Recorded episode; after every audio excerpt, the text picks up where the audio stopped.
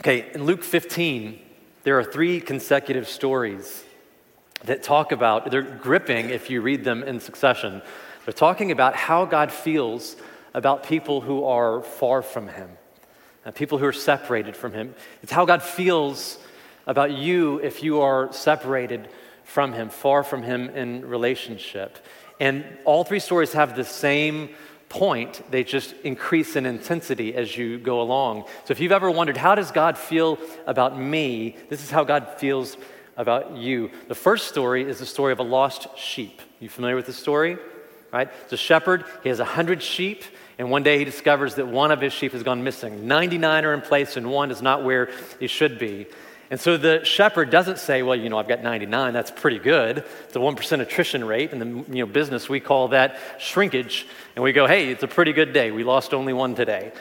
He doesn't say that, but he's distraught over the one that is lost. And so he takes the 99 and he stows them away in a safe place and he goes out searching all night to find this one lost sheep. That's how much it matters to him. That's how God feels. That's how God feels about you if you are far from him. And every person who has not come to saving faith in Jesus Christ, coming close to God. It's the first story. The second story is another lost item. This is a lost coin, and there's not one of a hundred now, it's one of ten. And a woman has lost one of 10 coins, and we're meant to think this maybe is like a tenth of all she has. And so she is tearing the house apart, seeking out the one lost coin. That's not something you do if it was just some spare change, if it was a few pennies. But if it was something that was truly valuable to you, you would go to, you know, stop at no end to find that lost coin like this woman does. That story is meant to show us how God chases after and how God views those who are lost from Him. They're so valuable to our God in heaven. Third story is the story of a lost son, and you can see the intensity 100 to 1, 10 to 1, and now it's a son who was lost. It's the story of the prodigal son. You know the story? Yeah?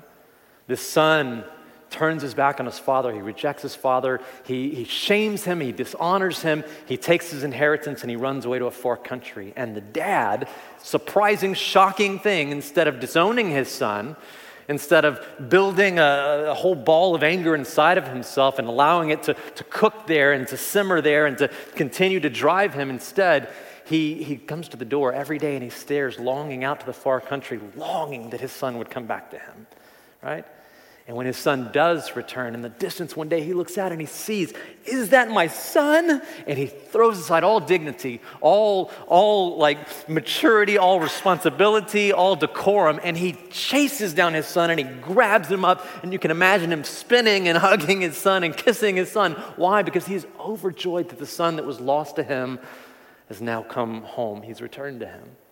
And in Luke 15, this word lost keeps popping up in all three stories, and you find it all throughout the New Testament to refer to people who are far from God, who do not have saving faith in Jesus Christ. So they are separated from God because of this. They are lost. When a person is lost in the woods or in the city, they have wandered around and they're not quite sure exactly where they're going and they're unable to find their way. That means you're lost.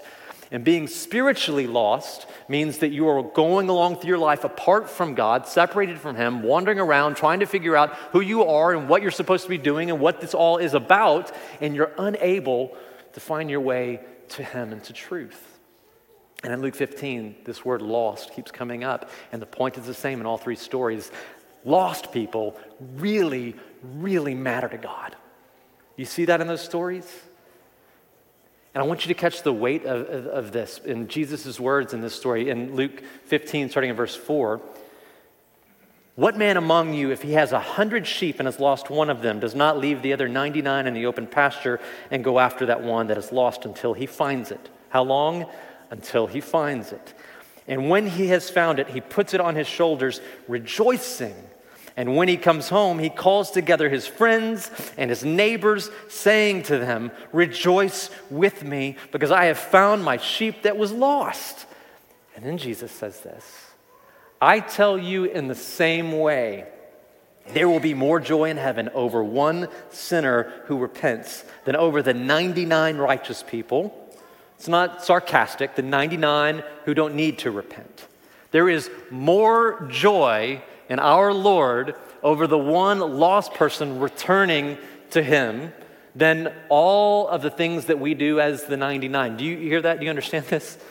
That means all that we might do with you, all that we could do to spend our time investing in, in, in, you, will never bring Jesus as much joy as returning the lost one to him. That doesn't mean we don't care about the 99. We do. We love intensely the 99, and we will minister to the 99 and pour our lives out into the 99 that they would know the love of Christ deeper and deeper, further up and further in, as C.S. Lewis said, that you would know him, that you live abundantly in him and become like him. But none of that will bring Jesus as much joy as the one lost one being rescued. Do you see that? Jesus said, The Son of Man, talking about himself, the Son of Man has come for this reason to seek and to save that which is lost. That's what we're going to talk about for the next four weeks. That's the one big thing, the one big thing that we will talk about as a church for the whole month of August, from the babies all the way up. We're going to talk about how deeply God loves every person that He has made, how deeply He loves them, how His heart pursues every person that he has made, and how, when we come to know him, he gives us a new identity, and not just an identity, but a purpose, a place in his mission. He calls us to live on mission with him. So, we're going to talk about for the next four weeks. If you ever wonder why God hasn't returned yet, why Christ hasn't come back to usher in this incredible thing we read about in Revelation, where there's no more sickness, no more pain, no more troubles, what are you waiting on? Jesus. Have you found yourself saying that more lately? I found myself saying that more and more lately. Come, Lord Jesus, come. What are you waiting on? 2 Peter 3 tells us, says this The Lord is not slow. He's not slow about his promise, as some count slowness, but he's patient towards you. Hear that? He's not slow in returning for no more sickness, no more pain. He's patient toward you, not wishing for any to perish, but for all to come to repentance. He's not slow, he's being patient that more people would be rescued, more lost sheep would be found. Matthew 24, 14 says, The gospel of the kingdom shall be preached in the whole world as a testimony to all the nations. Then the end will come. Lord, come quickly when the gospel has been preached to the nations, when the word of Christ has been declared to the world, that's what he's waiting on. He's patiently waiting for the word to be declared to the nations, to the peoples uh, of your neighborhood, of your workplace, of, of the state, of the country, of the world. It's what he's waiting on patiently. And Jesus said to his disciples right before his ascension, some of the most, like, your last words matter, right? If you know this is the end, your last words matter. Before his earthly ministry ended and, ended and he ascended, he said, Go, my people, my disciples, go. Therefore, make disciples of all nations, baptizing them in the name of the Father, the Son, the Holy Spirit, teaching them to obey everything that I've commanded you. And lo, I'm with you always, even to the end of the age. Go do this. Go make disciples.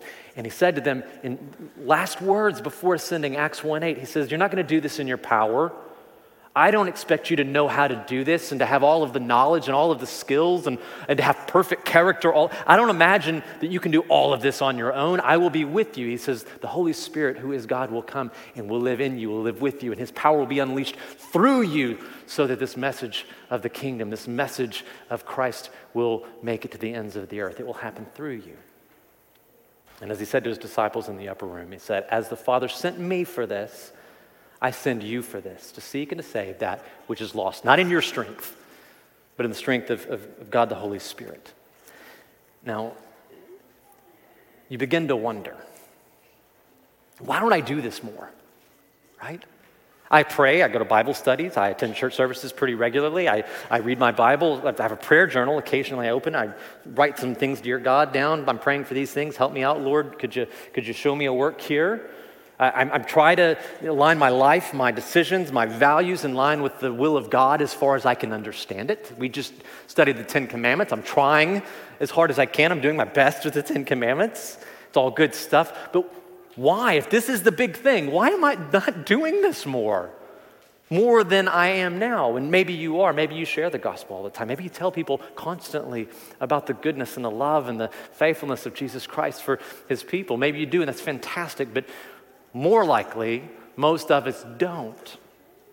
Or at least we don't with the intensity and the urgency and the passion that God has for people who are far from Him and that He wants us to have for people who are spiritually lost.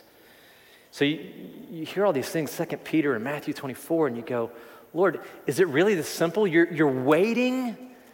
You're not coming back to end all the trouble until the message has gone out to the world? Goes, yeah, it's, about like that. What are we doing here? I mean, what, what are we playing at if we're not going and telling people about the reality and the love and the truth, the goodness of Jesus? What are we doing?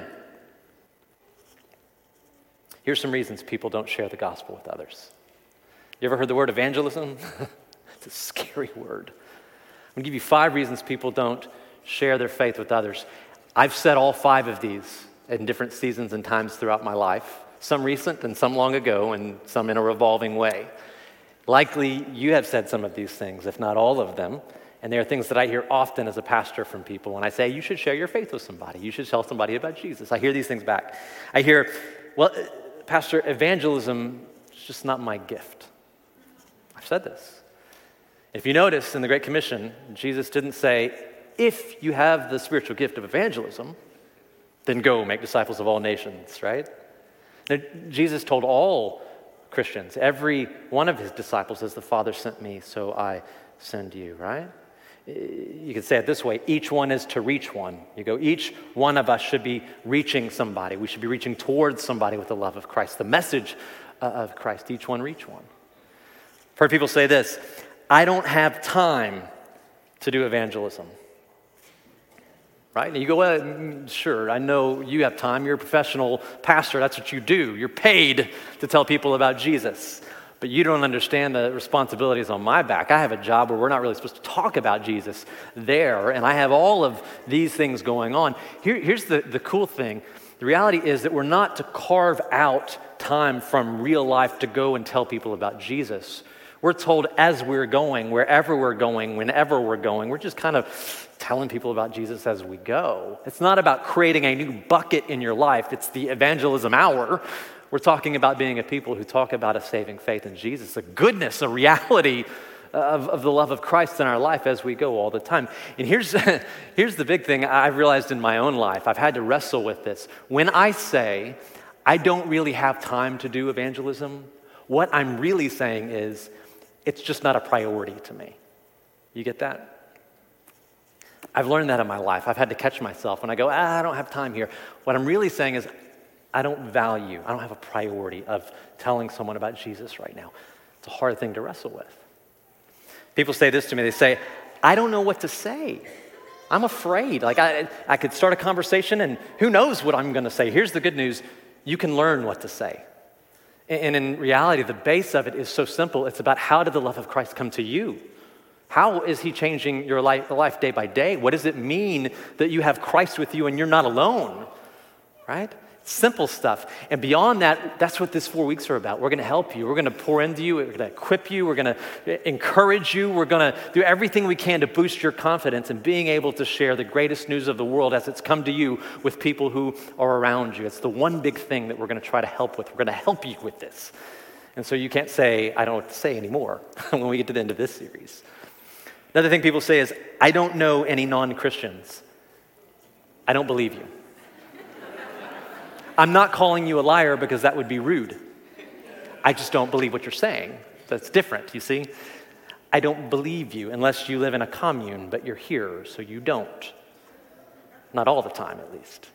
And every day, every day you're surrounded by people passing you who are far from God, who are lost, who haven't known what it's like to be secure, to be called a child of God, to have peace that passes understanding, to not be alone in this world, but have God Himself on your side, fighting for you, fighting with you, right? They don't know that. There are people you, you work with, people that you live with, there are people at your gym, there are people at the restaurants you go to, there are people in your schools, kids, there are people at your, your everywhere you go, where you work, live, and play. There are people who are far from God, who are lost, and God desires that they would be found. One more thing. People tell me this. If I tell someone Jesus is the only way of salvation, they might be offended. This one is true. The, the cross can be offensive. And the narrow road may seem narrow minded at times. But the reality is, it is a, an unequivocal biblical truth that can't be compromised. And the truth of the message is not of a harsh, controlling God who demands of his people, but of a patient God who has a, a never ending wealth of grace and love to pour out on a people who turn their back on him and who chases, who pursues lost people with his love. And the fact is, we were never called to make it stick. We were never called to be God's PR company or his marketing agency. God doesn't need a marketing agency. We were called just to share the gospel, to declare it and to demonstrate it, and allow the Holy Spirit to make it stick. That's not our job, making it stick. That's the Holy Spirit's job. We just tell people about Jesus. Okay, that's the longest windup I've ever given into a message, and we're just getting started. So I will move very quickly from here. Grab your Bible, turn to James chapter 1, and I promise to move fast. James chapter 1, I think this will hit home for a lot of us, especially if we think about what is my place in this world. If I'm a Christian, what is my place in God's mission? What am I to be doing? I think this will hit home for us. For the first 21 verses, James is talking about what real faith looks like, what it looks like when it comes to a person, and what it begins to do in a person's life. In verses 19 and 20 and 21, James is concerned that a person may come close to the gospel but not receive it. He is concerned that you might uh, hear the gospel. It might be presented to you. You might become gospel adjacent, but you might not receive it in a life giving, life transforming, heart changing kind of way. I think about uh, a friend of mine, dear friend Dennis, who years ago had a failing liver and didn't know if he was going to get a transplant. They said he was, he was so bad off with a number of things going on with uh, arteries that went in and out and, and everything. They, they didn't know if he could have one until they found a doctor in Louisiana who was willing to take him on. And they found a liver for him, and he was taken to New Orleans, and there he had a liver transplant. But the concern by the doctors, by his family, by friends, this is true in every organ transplant situation, is will the body receive the organ, right? You know anyone who's had a transplant, you, you, know that's the concern. Will the body receive the organ? Once it's tied in, once it's put in place, when it's entered the person, will the body receive it or reject it? And if the body rejects it, the body dies. That's how it is with organ transplant. And that's what James is talking about. He's concerned that people may have the gospel come to them and start to get wired in, yet they will reject it. They won't receive it. And then he says this in verse 22 Prove yourselves doers of the word and not merely hearers who delude themselves. For if anyone is a hearer of the word and not a doer, he's like a man who looks at his natural face in a mirror. Once he's looked at himself and gone away, he's immediately forgotten what kind of person he was. But one who looks intently at the perfect law, the law of liberty, and abides by it, not having become a forgetful hearer, but an effectual doer, this man will be blessed in what he does. I'm going to move fast. There's one point, kind of. There's one big point in this text. And then James, just so that we really fully comprehend the one point, gives us two subpoints just to expand or to elaborate on the one big point. Not any clever ideas here, just what God says. The first big point, the big point is this be doers Somebody say doers. Be doers of the word. Verse 22, but prove yourself doers of the word, not merely hearers. James says, genuine faith hears, it desires to hear, it's open, ready to receive a word from the Lord, what God says. I'm even eager to hear a word from the Lord, but genuine faith doesn't stop with hearing. Genuine faith takes the next step and begins to respond by doing what God says or living in response to or in light of what God has revealed. His argument is truly receiving God's word logically means doing God's word. And verse 22 is an imperative, it's a command for every Christian. It is to do what God word, God's word says to do. Now, let's be honest. It's okay to be honest in this room about ourselves, and we know this is true about ourselves, about the church, that we can be notorious for having great worship services and good Bible studies, intellectually stimulating, interesting. We can be notorious for having great life group conversations, even cleaning up our manners a little bit, and yet never actually doing anything in response to the things that we've heard or discussed along the way. And guess what? The secret's out. People know that about us. That can be our story oftentimes.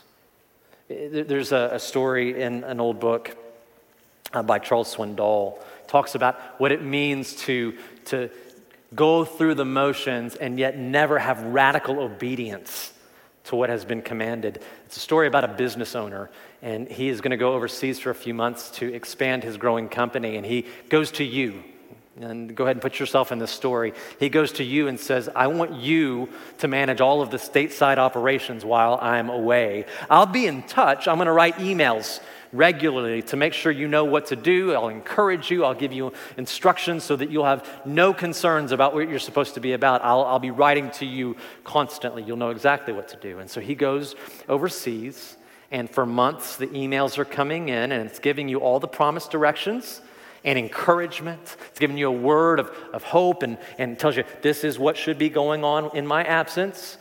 And as months pass by, finally the, the boss returns stateside. And as he pulls up to the company, he is stunned at what he sees. There is grass and weeds growing up all around the office complex. There are broken windows out front that weren't broken when he left. He, it looks completely derelict, and he's surprised when he walks in and actually finds people there but it's a wreck. The trash cans are overflowing. The carpet hasn't been vacuumed. There's stuff stacked in every place. People are wandering around, and no one seems to be at all surprised or impressed or ready for his return. And he walks in the building and he catches somebody by the arm and says, Hey, where are this person? Where is this person? And he's talking about you. Where are they right now? I go, ah, I mean, it's probably, I think they're playing video games down the hall. Just go down that hall, turn right, and that's where they are. They set up a big, t- big screen TV. It's great. They're going to have a lot of fun. And so the boss goes down the hall and finds you and taps you on the arm and says, let's have a talk. Brings you into his office, which has become now a rec room for the staff. It's full of snacks and, and there's all kinds of you know, pizza boxes and stuff stacked around, and you can tell they've had games and had a lot of fun in, in his office while he was gone. And here's how the conversation goes. Boss says, to you, What in the world is going on here? And you say, What do you mean? And he says, Look at this place. Did you not get any of my emails? And you say, yeah, emails. We got your emails. Of course we did. As a matter of fact, every Friday we have gathered as a staff and we've been reading through your emails together. I even broke all of the personnel into small groups and they have been studying every little line that you wrote. I got to tell you, boss, you wrote some good stuff in those emails. It's pretty interesting. In fact, you'll be impressed to know a few of us began memorizing lines of some of the emails, and a couple of people in the office actually memorized entire emails. That's pretty great, isn't it? Great work, boss. I love what you sent us. Thanks for the emails. And the boss says, Okay, you got my emails. You studied them, you meditated on them, you discussed them, you even memorized them, but what did you do about them? Do? We, we didn't do anything about them. Did You hear, we memorized. It was pretty great. It was fun. That's the heart of what James is saying in James 1 22. It's exactly what he, he's saying here prove yourself to be doers of the word, not merely hearers. And James didn't just come up with this in a moment as he's writing to Christians. James is, is really speaking the same kinds of things that Jesus said when he was teaching on earth. He had several times where he said the same kind of thing. Think about these parables the parable of the talents, remember this one? The parable of the wedding feast, remember this one? If you don't know those, Google them, write them down right now. Go look them up this week. The parable of the talents and the parable of the wedding feast and, and hear what Jesus has to say in the same vein of that story. And I want you to hear this. It's in Matthew 7. It's the end of the Sermon on the Mount. Jesus says this after he's taught all of these things. The Sermon on the Mount. Therefore, everyone who hears these words of mine and what? And acts on them mm-hmm, may be compared to a wise man who built his house on the rock. And the rain fell, and the floods came, and the winds blew and slammed against the house, yet it did not fall, for it had been founded on the rock. Everyone who hears these words of mine and does not act on them, in other words, are merely hearers and not doers, will be like a foolish man who built his house on the sand. The rain fell, the floods came, the winds blew and slammed into that house, and what happened? It fell, and great was its fall. This is about our lives being lived out as doers of the word and not being merely hearers of the word. And that when we do the things God calls us to do, we unleash God's power in and through our life to accomplish incredible things. And it gives us a steady foundation for our life to be built on. And if we are merely hearers and not people who do, well, all of our life is absent, is void of the power of God being at work through us because we're not working according to his will and purposes for our life. And I want you to notice this. English majors, what part of speech is the word do in this sentence? You want to say verb because the word do sounds like action, so we, but it's not. You can see it. You can see it right there. It's doers. It is a noun. It is a noun. It's about being people who are doing. It's about people whose faith is activated all the time. They're acting in faith. This is genuine faith. It's not about picking something up and putting something down and being done. It's not about I did it and now I'm done. It's not about work without faith. It's about a person. It's about who you are. It's about you're a person who lives doing the things that God has said to do. It's about person, being a person whose faith is in action. We want to be like, like Peter and John in Acts 4 before the Sanhedrin. They're brought to him because they're doing good works, miraculous works by the power of the Holy Spirit, and they're preaching Jesus to people around them. And they are arrested and they are brought in and they are threatened, you better stop talking about Jesus. And they go, I mean, no. And they say, do it or we're gonna, we're gonna, mm.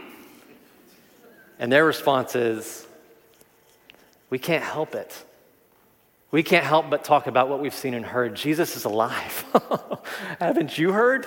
He's alive in us. He's been, oh, so good to us. He's given us new hearts, and those hearts are bursting with life and goodness and joy. And so, out of the heart, the mouth do speak. Out of the heart, the life do speak. We can't help but talk about what we've seen and heard. We can't stop. we have to ask ourselves the question is that true of us? Are we like Peter and John? I can't help but talk about Jesus. Am I a doer of the word or only a hearer of the word? Or where does it stop? Are there boundaries? Are there boundaries? I will obey according to what God has said to do so far, but there are boundaries like I will do anything for love, but I won't do that, right? Are there boundaries? Are there areas of my life that I have kept back from Him? I said, God, I'll, I'll follow you wherever you lead me, except for there, because right there is a scary place and I won't go there. Wherever there is in your life. Is that true of me? Am I a doer of the word or merely a hearer of the word? Now, verse 22, pick up the end of it. Prove yourself to be doers of the word, not merely hearers who delude themselves. This says merely hearers are Another word, fooling themselves is what that means. If you're merely a hearer, not a doer, you are fooling yourself. When we are people who hear but do not do, we are deluding ourselves. The word literally means we have reckoned wrongly about our faith. You hear that? It means that we have been deceived by false reasoning in our life. How does that work? What does it look like? It looks like attending a worship service, listening to a sermon, reading your Bible, doing a Bible study, giving a, an offering, doing religious things, and checking a box and saying, I've done the things God's called me to do. I must be great in my faith. I'm a mature Christian now. That's reckoning wrongly. Those are good things to do, but doing those things and not actually changing, not actually transforming, not actually becoming more like Christ, not actually being radically obedient to everything that God has said that's reckoning wrongly about your faith. Or, or, in other words, it's like saying God is pleased with half hearted spiritual disciplines. Well, you know, I prayed for 15 minutes. I am doing great.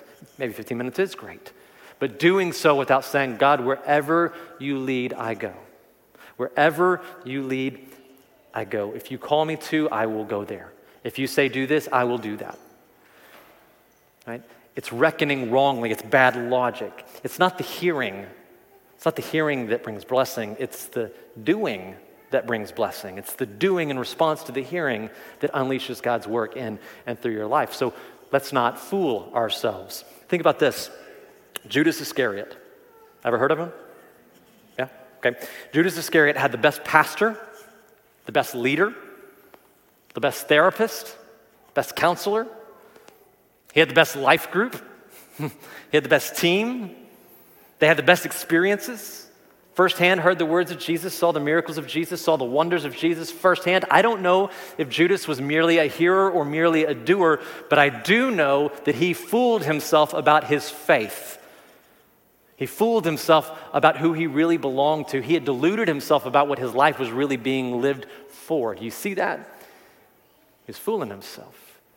And for someone to be that close, to truth, to life, to grace, to love, to power, and to miss it. It's like this morning you got up, you woke up, you turned off the alarm, you, you went into the bathroom, you looked at the mirror, you saw yourself, and what you saw was a little scary. No offense, I'm just talking about my own experience. You went in, and there was maybe some drool kind of dried onto your, your face a little bit, and your hair was this way and it was that way. And I've noticed this recently, like in the last year or so. Uh, about half of the room will understand this. You wake up and it's like one of your wrinkles has been ironed hard to your face. and, and, I'm not talking about, you know, you have pillow marks. I'm talking about, like, why is the skin folded so hard? Why won't it pop back what's going on? Some of you know what I'm talking about. It's like you go into the mirror in the morning and you look, and then immediately it, you go, I'm a mess.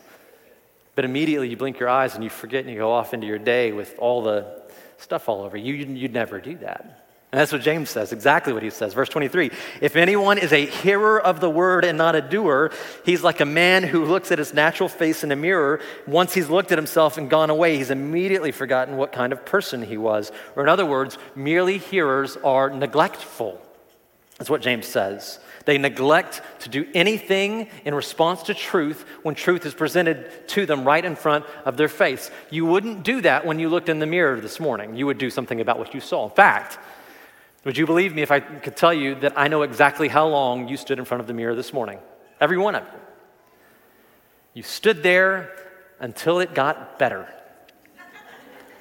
And for some of us, it took longer than others because we're working with what we got, but we did something. Because when you see something in the mirror, it demands that you do something in response to what you see. Yes? A mirror demands a response. And what James has said is the Word of God is a mirror. He said it's a mirror. It reflects to you the heart of God, the character of God, and it reflects to you what you look like in response to that. It's meant for us to be used. When you look in the mirror, you see yourself as you are. If you look into the mirror of the Word of God and you see that the way you are going, the way you're behaving, the way you are speaking, the direction you're taking, the decisions that you're making are sinful, not leading to life, but leading to destruction, what do you do? You see it and you turn the other way as quick as possible. When you look into the Word of God as a mirror and it begins to show you the spiritual gifting God has placed in your life, you go and use the spiritual gifting. When you look into the mirror of God's word and it tells you how to live in God's power, not your power, you go and live in God's power now, not in your power anymore. The Bible is meant to be used by you as a mirror, to know God and to know yourself, to be more self aware and spiritually aware of who you are in response to who He is. But it's only good to bring about any good and blessing in your life and through your life when you actually do something about what you see in the mirror.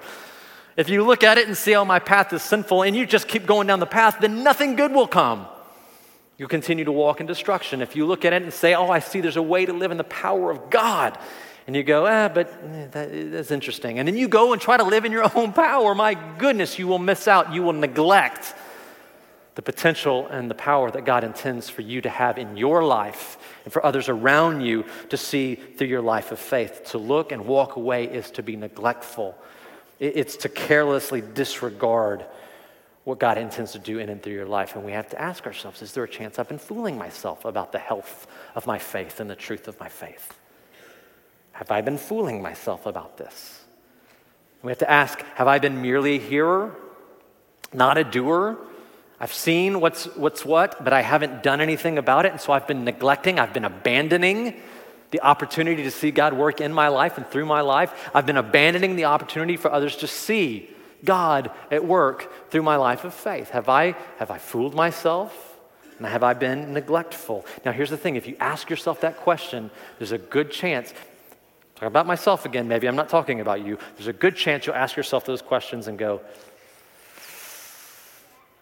Yeah, I think I have been to some degree. I think I've been fooling myself. Things aren't as good as I thought they were. Or, yeah, all these missed opportunities. I could, oh, Lord, stuck, spiritually stuck. And we might begin to turn on ourselves and, and, and feel depressed. But we turn back to Luke 15, and what do we learn? God loves that moment in our life, and there's a party in heaven at that moment of realization where you go, I have not been where I should have been with the lost, with all of the other herd of sheep. I've been kind of over here wandering around. There is a party in heaven. There is joy because in that moment of realization, you go, I am not where God has called me to be. And you turn to Him and you cling to Him and you want Him to guide and to guard your life and to lead you in His will and His way in your life. And you want Him to do miracles through your life, right? There's a party going on at that moment. So we don't turn to despair, we turn to God and we celebrate in the heavens. This is what we find in verse 25. But one who looks intently at the perfect law, it's the law of liberty, by the way, not the law of oppression, who turns and looks intently and abides by it, not having become a forgetful hearer, but an effectual doer, this man will be, somebody say, blessed Oh, that was weak sauce. Try again. Somebody will be Get louder. Okay. This person will be blessed in what he does. And I've been alluding to this all along, and James says it so clearly here. Go do your Bible study. Go attend your worship services. Go to life group and have a meaningful discussion. Open your prayer journal and write to your heart's content memorize scripture, do those things, they're wonderful, but make sure you get up and you do something about what God says to do. That you have radical obedience in your life so that you might delight in the work of God happening in and through your life each and every day. Go do something about it. Watch his blessings begin to unfold. Watch as you experience God in a, a new and more abundant way than ever before and watch as people around you begin to take notice and go, What is going on with that girl? What is going on with that guy? And they begin to be exposed to the goodness of God through you. So, hearers who are doers will experience blessing. That's the point, right? Hearers who are doers will experience blessing.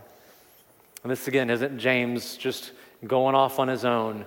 This is what Jesus said the night that he washed his disciples' feet. He had just told them so much, so much about himself and his purpose, where he was going, what the future would look like. He had told them so much about who they were and what he would be leaving them to do, what their lives were to be about. He knelt down, he, he washed their feet, an act of sacrificial love that was a foreshadowing of the cross moment. And then he said these words to them If you know these things that I've just told you, if you know these things, you are blessed if you do them, is what Jesus said.